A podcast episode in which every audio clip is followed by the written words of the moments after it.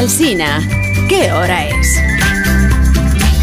Son las 8 de la mañana, ya que lo pregunta, yo se lo respondo. Las 7 de la mañana en Canarias, buenos días desde Onda Cero. Más de uno en Onda Cero.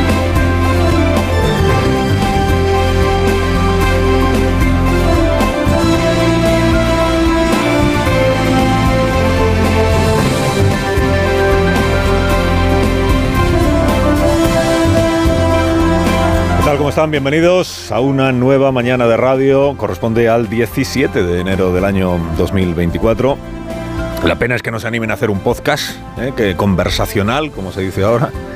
O sea, de sentarse a hablar, con episodios cada semana, o cada día, como si fuera una, una telenovela turca, ¿no? Pueden hacer una telenovela turca, el título lo tienen hecho, sería Pecado Original.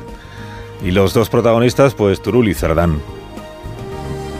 Que dicho así es título de serie de detectives de...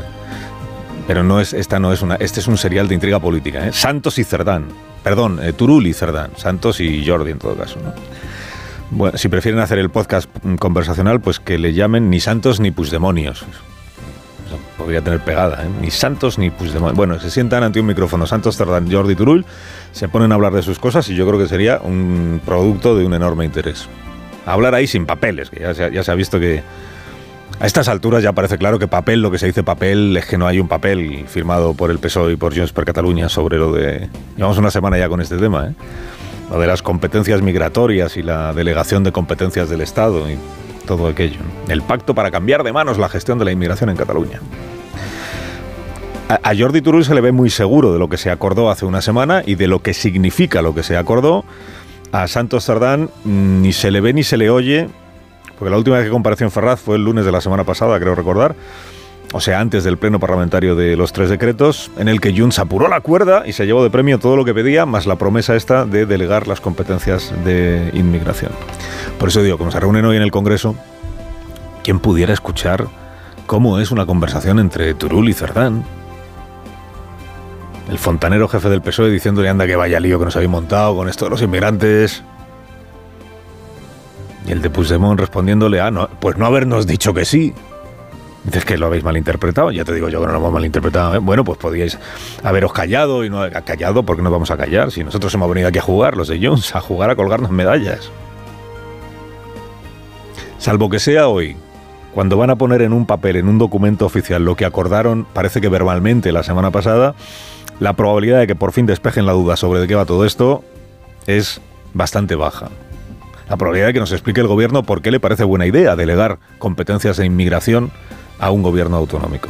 Ayer di- dijo Pachi López en Radio Cable que, que sí hay un, papel. Él dice que sí hay un papel que se, se redactó apresuradamente la semana pasada. cuando se hacen estas negociaciones, unas negociaciones de, urgencia, el papel eh, estaba redactado de aquella manera, ¿no? Y por eso eh, existen estas interpretaciones. De aquella manera. El papel está redactado aquella... Enseñe el papel, Pachi. La transparencia, tal, pues que se publique el papel, ya está. La posibilidad de que hoy nos aclaren algo es baja. Digo, la probabilidad de que el presidente del gobierno, Pedro Sánchez, lo aclare en la tercera y la cuarta entrevista que va a dar esta semana, hoy le toca a Bloomberg, bueno, esta semana, estos últimos días, hoy le toca a Bloomberg entrevistar a Sánchez y a la CNBC. Ánimo, colegas. Ánimo, colegas. La verdad es la realidad, la diga Puigdemont, la diga Aristóteles o la diga su porquero, ¿no? Digo, la probabilidad de que Sánchez aclare esto, pues también es más baja, porque no está entre los axiomas del presidente que la verdad exija claridad, al menos sobre este asunto. Bueno, con lo del pacto fantasma todavía coleando, con el presidente celebrando que el independentismo ahora ya solo se preocupa del IVA del aceite y no sé qué, el Congreso sigue adelante con la tramitación de la madre del cordero, que es lo de la amnistía. Ahí empezó todo con la exigencia y la concesión de una amnistía. Bueno, mucho antes de que el presidente concediera lo que se le pedía para avalar tres decretos, ya había concedido lo que se le pidió para hacerle presidente, que es la amnistía, es decir, abortar las causas judiciales en las que están incursos Puigdemont y otros independentistas del montón. El texto aquel que le llevó semanas eh, acordar a la Moncloa con Waterloo, papel va, papel viene, que si esta frase, que si este concepto, que si me metéis esto, que si me quitáis lo otro, el papel aquel, échame un ojo a esto a ver qué le parece a Pumpido, a ver qué le parecería. Pues resulta que no quedó rematado del todo el papel, porque ahora todos lo quieren remendar. Todos los grupos que apoyan la amnistía creen que hay que modificar algunas de las cosas que introduce esa propuesta. Dicen en Junts Esquerra, dicen, hay que modificarlo para blindar la amnistía, que en su idioma significa dejar atados y bien atados a los jueces. O sea, dejar atadas las manos de los jueces para que no puedan interpretar nada, que no les quede margen para interpretar nada. O sea, lo de que los jueces se ocupan de interpretar la ley, esto al independentismo le parece muy riesgoso, muy riesgo. Tan riesgoso como le parecía a Irene Montero lo de que interpretaran la ley del solo sí es sí, ¿no? Pues eso. Entonces, hombre, desde el punto de vista del independentismo, o sea, de los que van a ser amnistiados, pues tiene sentido, claro. Tú haces una ley de amnistía con unos fines que son nítidos, que es garantizarme la impunidad aunque yo haya delinquido, y lo último que quieres es que luego venga un juez a ponerle peros, a interpretar no sé qué, a retrasar la cosa, ¿no? Blindar la ley extraordinaria expresión que ha hecho Fortuna. Blindar una ley. ¿Blindarla de quién? De los jueces. Ha hecho tanta fortuna como lo de hay que hacer pedagogía. Que significa que hay que hacer creer a la gente que, que todo no es como parece. Para los socialistas, ¿qué significa blindar la ley? pues significa o significaba dejarla tan inmaculadamente constitucional y tan inmaculadamente europea que no haya ni tribunal ni Unión Europea que objete nada de lo que aparece en esa ley de amnistía. Esto es lo que significa blindarla. ¿no? Eh, anticipémonos para que cualquier recurso que se presente, que no salga adelante. ¿no? salga adelante. Claro, para los independentistas que son los amnistiados, ayer dijo Felipe González en este acto del Caixa Forum, dijo esto es una autoamnistía. Claro, se ha negociado con quienes van a ser amnistiados. Digo, para, para, ellos significa que les garanticen la impunidad general. Ayer Junts introdujo dos, dos eh, novedades en sus propuestas de enmienda. Una, que se amplíe el, el, paraguas temporal, que empiecen los, los, actos que son amnistiados, los hechos o los presuntos delitos sean amnistiados desde noviembre del año 2011. Todavía, todavía estaba gobernando Zapatero.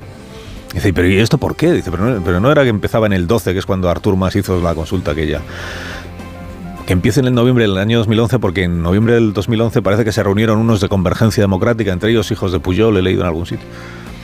Que, entonces, que, también por si acaso queden amparados por la amnistía. Ah, y lo, de, y lo de la condena por terrorismo, claro. Delitos de terrorismo, ¿se amnistían o no se amnistían? El, el, tsunami democrático, entiendan, el tsunami democrático, los CDR. Delitos por terrorismo. Acuérdense que el PSOE dijo, bueno, delitos por terrorismo, pero solo aquellos que no tengan ya sentencia firme. Esta era como la salvedad, ¿no? Y Junts dice no, no, y Esquerra también dice no, no, delito de todos, incluso si tienen sentencia firme.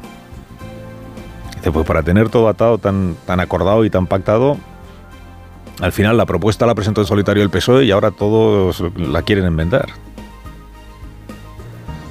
Acuérdese de que la portavoz del Grupo Socialista en el Parlamento Europeo, Irache García, cuando se debatió allí lo de la amnistía, se saltó justo esto de la eh, de sentencia firme para que diera la impresión de que todos los delitos de terrorismo quedaban fuera de la posibilidad de ser amnistiados todos. Quedan excluidos de la aplicación de la amnistía prevista en el artículo 1 los actos tipificados como delitos, delitos de terrorismo castigados en el Código Penal.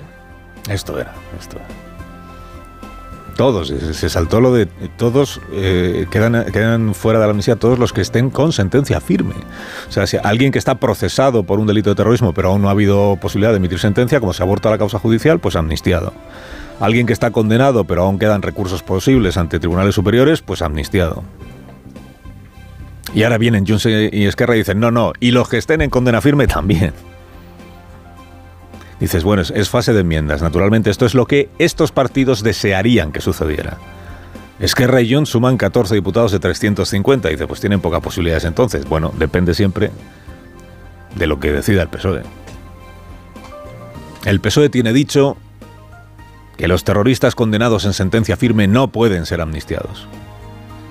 El PSOE tiene dicho que solo saldrán adelante las enmiendas que estén pactadas con ellos, o sea, con el Grupo Socialista.